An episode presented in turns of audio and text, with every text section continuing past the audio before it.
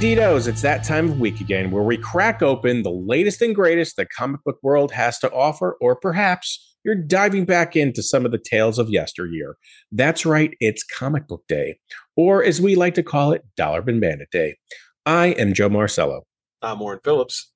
And our fine feathered friend Mike Farah cannot be with us today. However, we will soldier on. And as usual, we're bringing you another great interview with another great comic book writer, Mike Friedrich. Uh, Mike's career started back in the 60s, and he has co created and reintroduced characters that have become absolutely huge over recent years.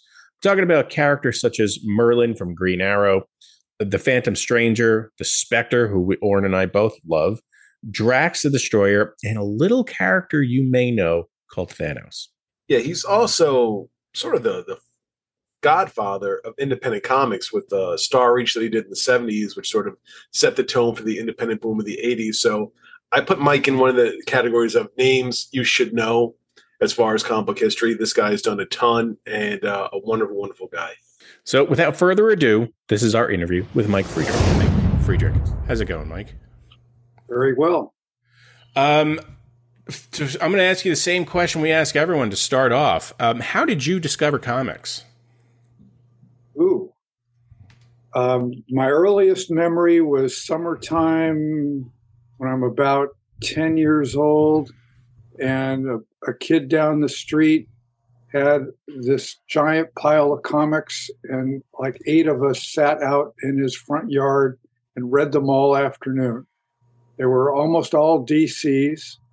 Uh, Marvel didn't exist at that point uh, to any significant degree, so it was all uh, I guess the only heroic ones I remember were Superman and Challengers of the Unknown. Um, there was a the whole slew of stuff. I mean, there were House of Secrets, House of Mystery, and I was young enough to wonder whether, when they a story was told in the first person, whether it was actually true or not. Now, do you still have any of the first comics that you started collecting? Oh no, no. Um, the comics that I I collected in my teens, um, I sold in my twenties to fund my publishing company. I think that's a pretty good reason to sell them, and I don't regret it. That's uh, absolutely yeah. We I always love asking that question because everyone has a unique story, and you know some people they part ways with those comics and later are able to buy them back somehow or something. Uh, others, you know, someone accidentally threw them out, but um, I think that's probably the best reason for uh, selling the comics. Well, they they live in my memory, so it, it's I don't I don't miss them in that sense. Oh, good. Okay. um, so in in doing our research for you, um, we learned that you know after after high school, you basically started working for DC. Well, actually, it was before I graduated. I sold my first story a month before I graduated.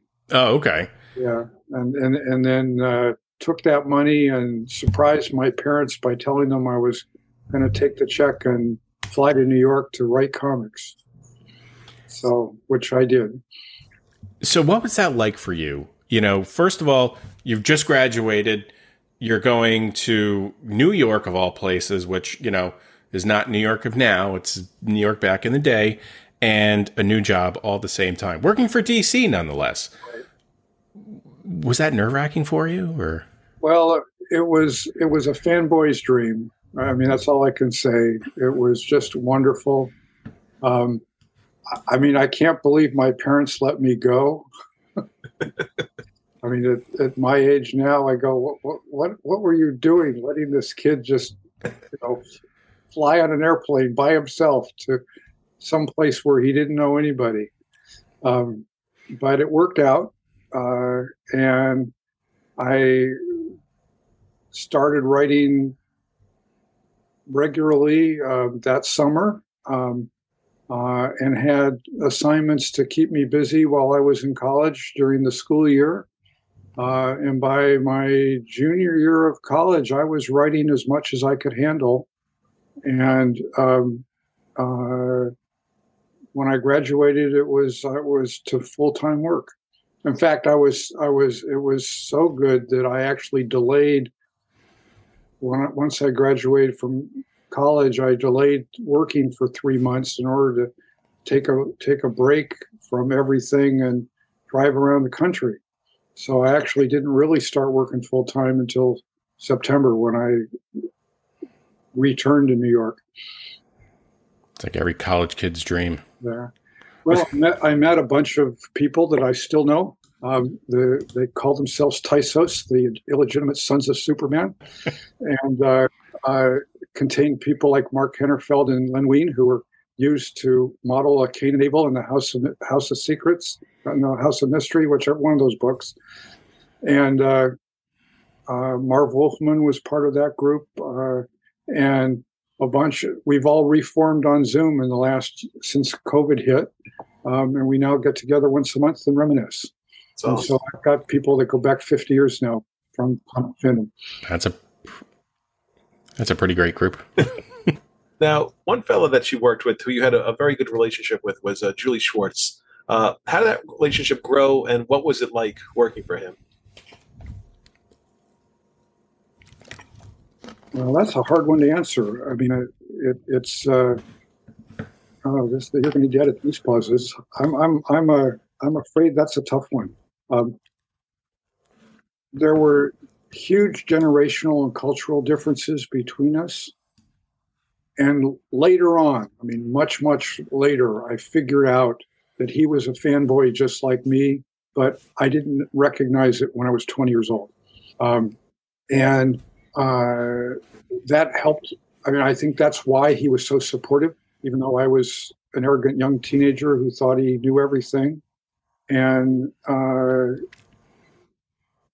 he, I learned by example. I mean, in the sense that he would show, he would give me the scripts back that he had edited so that I could see what bothered him and what needed to be fixed and what needed to be made better. Um, he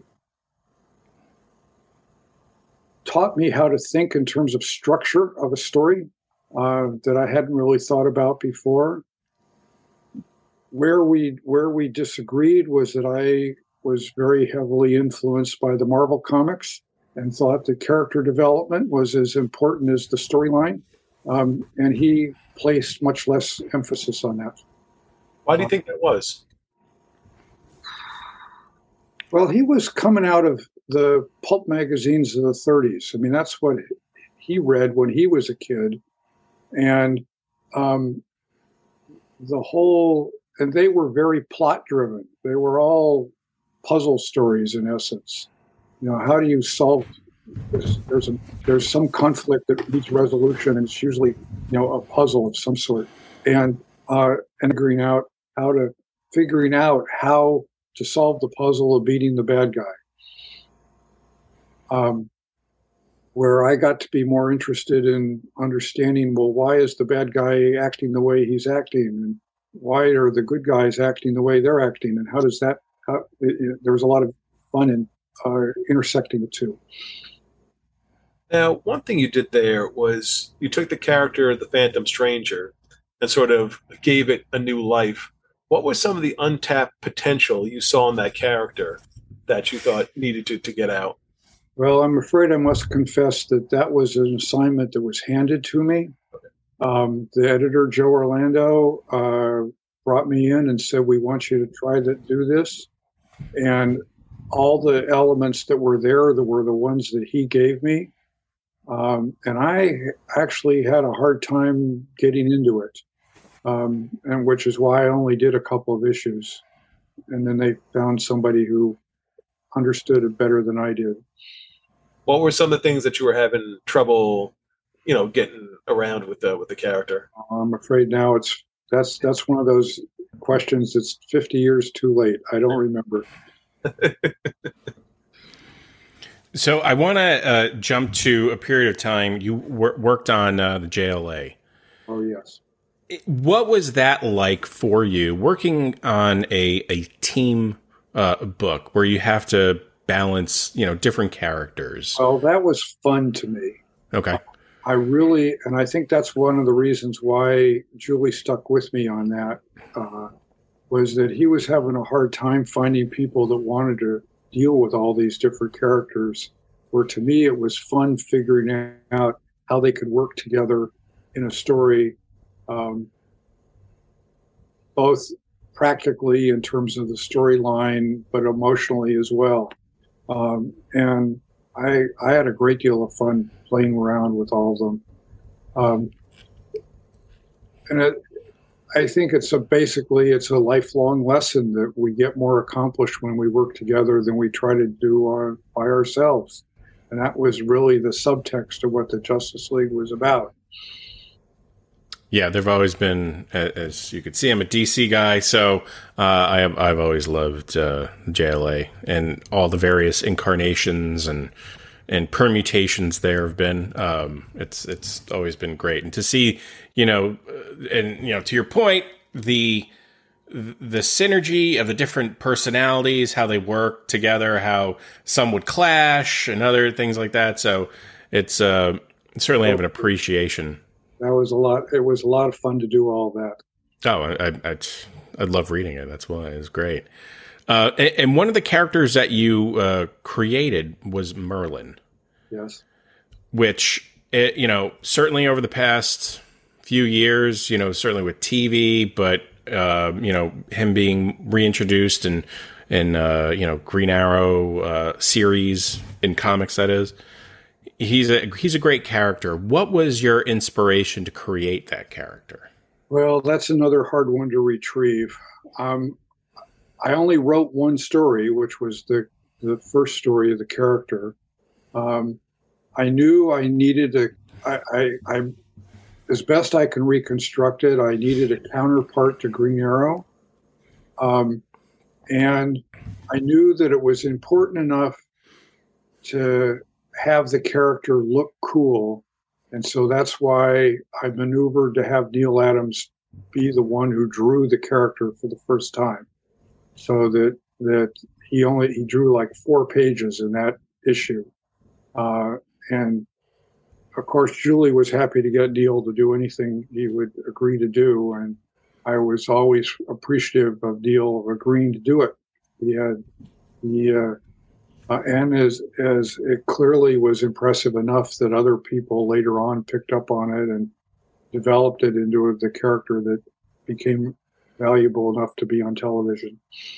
Yeah, I, I was going to ask, you know, th- how does that feel to see this character that you created to go on to such, you know, I, I would say such heights because people outside of the comic book world, um, how does that feel for you to well, to see that? I'm not a big fan of the work that I did now. I think there was a lot more uh, energy and enthusiasm than there was craft. Um, and so I appreciate the young guy that wrote those stories. But since I, I didn't really develop the character, I just introduced it, I, I don't have a lot of ownership, feeling of ownership of it. Uh, you know, I fell into Thanos and Drax, Drax over at Marvel, um, which have gone on to bigger media usage than Merlyn has. Uh, mm-hmm. and I feel the same way. I mean, it was like, well, I was there. I was glad to be along for the ride. I've always, I, well, thank you for that. Uh, you know, your, your view on that, because I, I always find that interesting to, to, to hear about because, you know, there are a fair amount of, of artists and creators nowadays. Their work is now, you know, growing and blowing up because of, you know, every comic book property is in development in some way, shape, or form. So it's, you know, some people are always in favor of that and they love to see it. Others, not so much. So always curious to see, you know, what people's I, thoughts I are. I think as a comics creator, this is the best time ever for that for one to create comics. Uh, I was working in an era when the comics were owned by company two companies, and you did them because you were fans of them. And as soon as you stopped, as soon as you wanted to do something new and original, the company would tell you no, go away. Yeah. So, um, which is why I got into publishing, was to you you know provide an outlet for people to do their own stuff. Do you? Uh, and I was going to ask this later on, but since it's kind of part of the topic, do you keep up with some of the current comics going on? Well, afraid not. I I uh, uh, Paul Levitz would kept me on his comp list at DC, um, and I I would I so once a month I'd get a big stack of DC comics, uh, and I would I would pull out about four or five of them and read them and follow them. But then when he left the company, whoever succeeded him quickly took took this old guy off the list. So uh, I can't afford comics; they're too expensive for me to buy. Tell me about it. so, so uh, I'll pick up a couple of graphic novels a year and uh, you know enjoy those, but it, it takes a lot of media uh, buzz about them before I'll pick something up.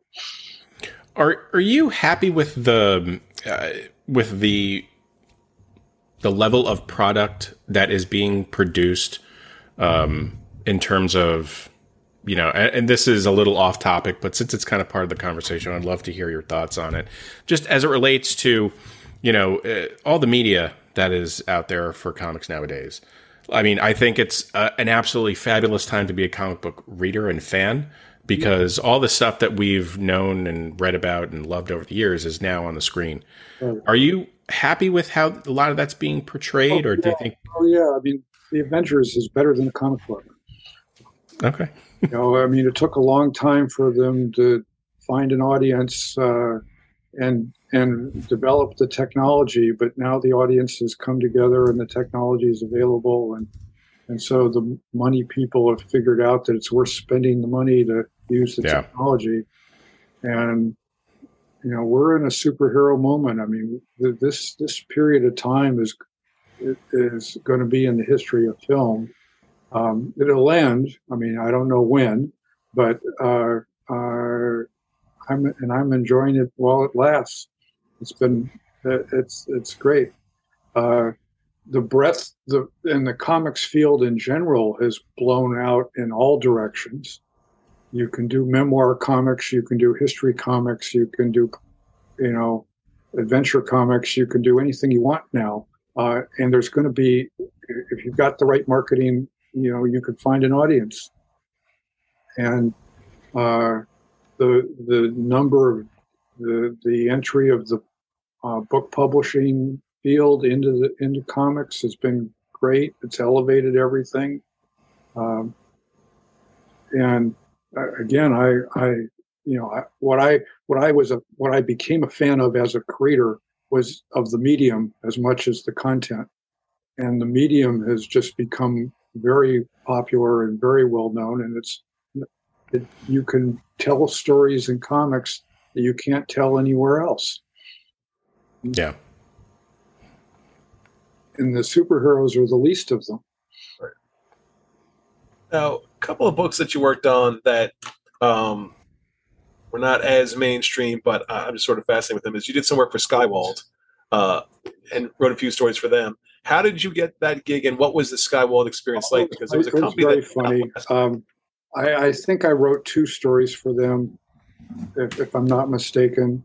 Uh, so I got a call out of the blue from uh, Scott Sol Brodsky, um, who had who had left Marvel. He was the production manager at Marvel. He'd left Marvel to, to with a partner start a rival company, and he told the people at Marvel, "I'm not going to raid your artists. Who's out there that's available?" So so Roy Thomas gave him my name because I was a DC guy. but then I come in and I, I get introduced and I can't remember his name, but a guy who was the son of the investor who thought he was an editor. and he had the worst ideas you'd ever thought of. Uh, and and he told me now I was hungry. I mean, it was a summer where I was I was having a hard time finding assignments. Um, so I I needed the work, uh, and he he gave me the the he gave me the assignment, told me the story. I wrote it something to do with smog monsters. I mean, I I I just remember that I I hated every word that I wrote, and uh, uh, in fact, I think I only wrote one story because I think at that point I I was so embarrassed I didn't even go in and pick up my check. that I told him to mail it to me. and thank goodness, like a month later was when DC gave me the assignment to start writing Justice League. Oh, wow. Regular work, uh, so my financial needs were met, uh, and it was a fun assignment. And and I put Skywald in the rearview mirror. but you eventually did jump to Marvel. Um, yeah. When you got there, uh, culturally, uh, what were the differences between DC and Marvel? It was it was night and day. I mean, DC was buttoned up in suits and ties, and Marvel was t-shirts and jeans. Um, and uh, and as far as writing was concerned, they there was much less supervision. It was it was sink or swim. Uh, they gave you they gave you a sum. They they hired somebody else and see you later. Um, there wasn't there wasn't the kind of DC was willing to commit itself to people, you know, like Julie Schwartz committed himself to me to develop me. Um, Marvel, Marvel wasn't able to do that. Uh, they didn't develop people; they exploited people. Uh, but I made twice as much money in the same amount of time writing for Marvel um, because I was much more able to connect to the artist by the way they worked. And, and you've probably heard this a million times by now, but DC at that time had the writers writing screenplays in advance. You know, you wrote each each panel description, you wrote the dialogue, and and you you were in charge of the pacing as the writer, and then the artist was just expected to follow whatever it is you wrote. The writer was more important than the artist. At Marvel was flipped over.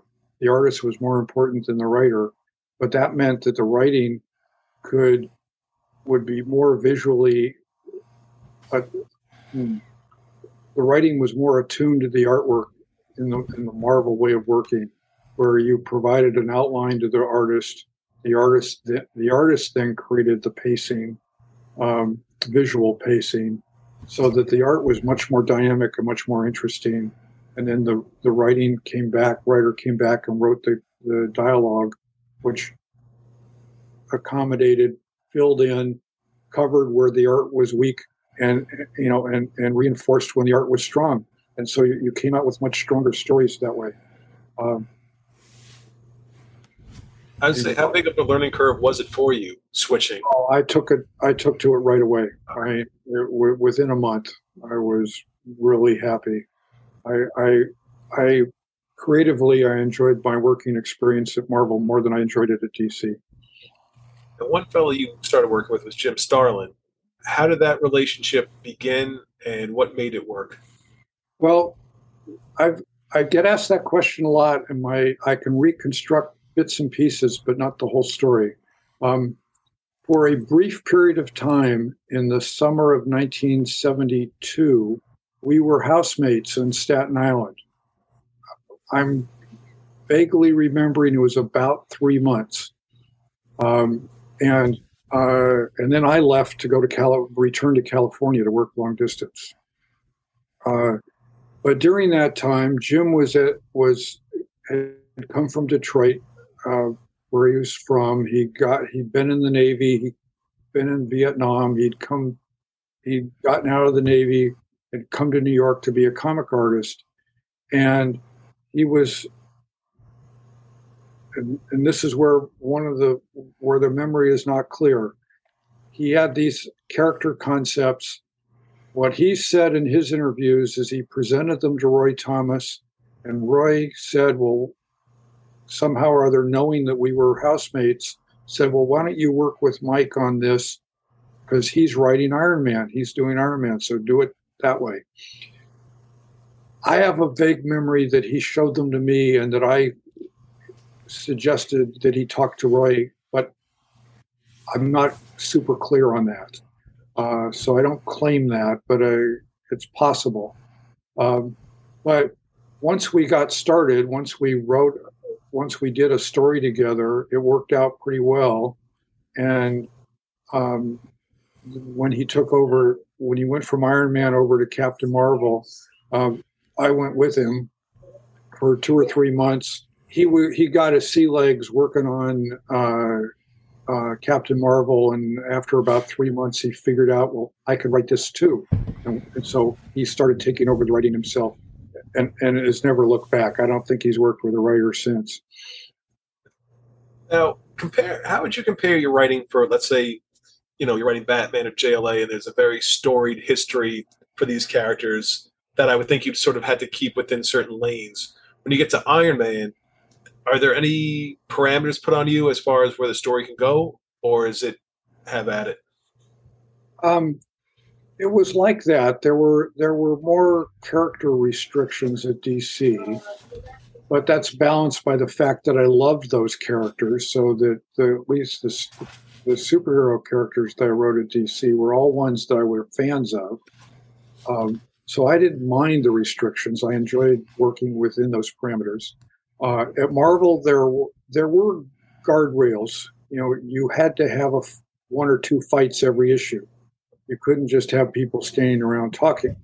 Um, and uh, but in terms of where the character went, um, what what uh, uh, what kinds of storylines you, you had to have, I got no guidance on that. They either worked or they didn't. Um, I wanted to ask, uh, you know, during your career, you had some long runs on characters like Batman, Iron Man, Captain Marvel, just to name a few. Um, which by today's standards, it's you know it's few and far between, it seems. But what kept you on those titles?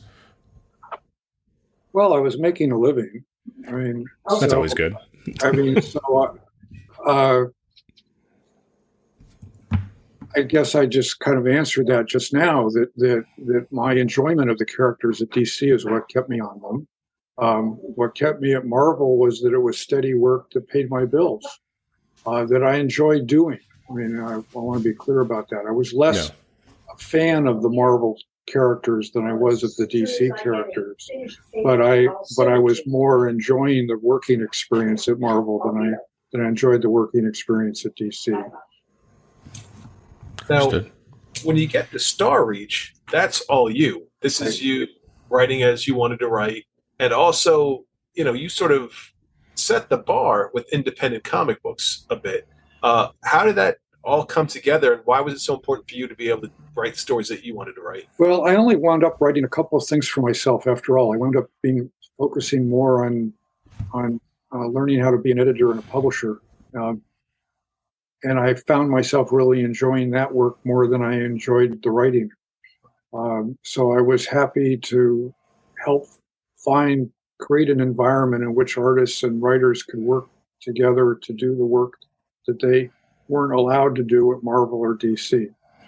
And so people like Jim Starlin or Howard Chaykin or Len Wein and um, other folks were able to do things that that there was there was no other outlet for. Now, as it turns out, none of that stuff stuck. But uh, you know, there aren't any movies of Cody Starbuck.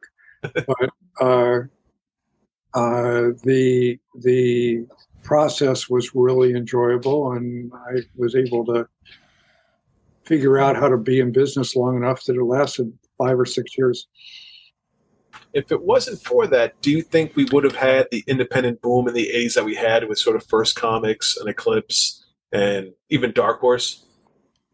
Well, if you're asking me to pat myself on the back, I'm, I'm, I'm willing to do that. Yes.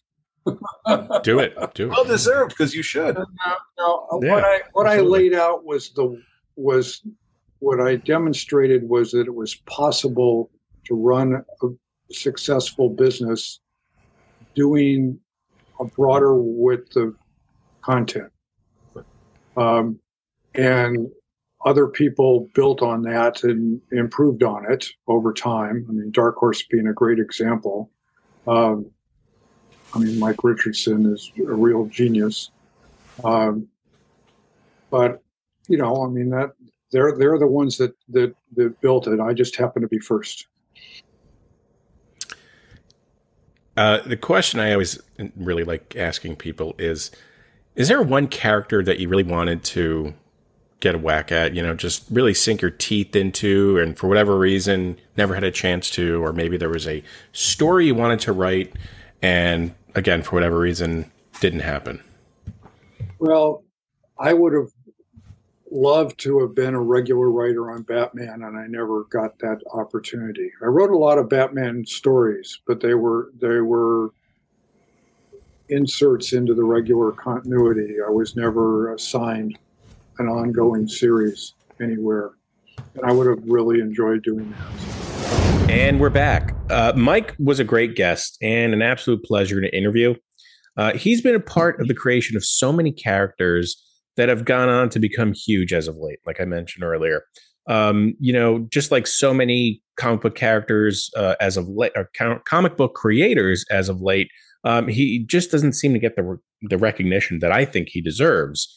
Um, if there's one thing listeners should get out of our interviews is recognizing the work that these creators have created over the years and uh, you know give them the recognition that they rightfully deserve yeah, when you think about all the talent that Mike has worked with through the years and the books he's been a part of and you know being part of early comic book conventions, uh, so much we have to thank Mike for for where we are now with comics. So uh, as Joe said, you know, he's a guy that we should really tip our hats to and and say thank you to him for all that he's done. And this is the point where Mike jumps in and tells everyone to rate, review, and subscribe. So I will do the same rate, review, subscribe, tell your friends, tell your enemies, tell your frenemies uh, about Dollar Bin Bandits. We like to uh, hear what you guys think about our shows. So leave comments, tell us what you think. Don't hold back. We're big boys, we can handle it. And uh, make sure that you stay tuned for our next episode.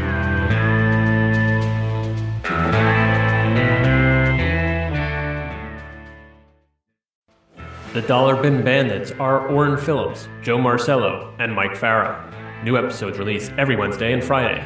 You can find us on all of the socials at Dollar Bin Bandits on Facebook and Instagram, at DB Bandits on X. For more super nerdy discourse, join the Dollar Bin Banter group on Facebook. You can email us at dollarbinbandits at gmail.com. Please remember to rate, review, and subscribe wherever you found this episode. It's the easiest and most helpful way to grow the show. Looking for merch? Search us up on TeePublic.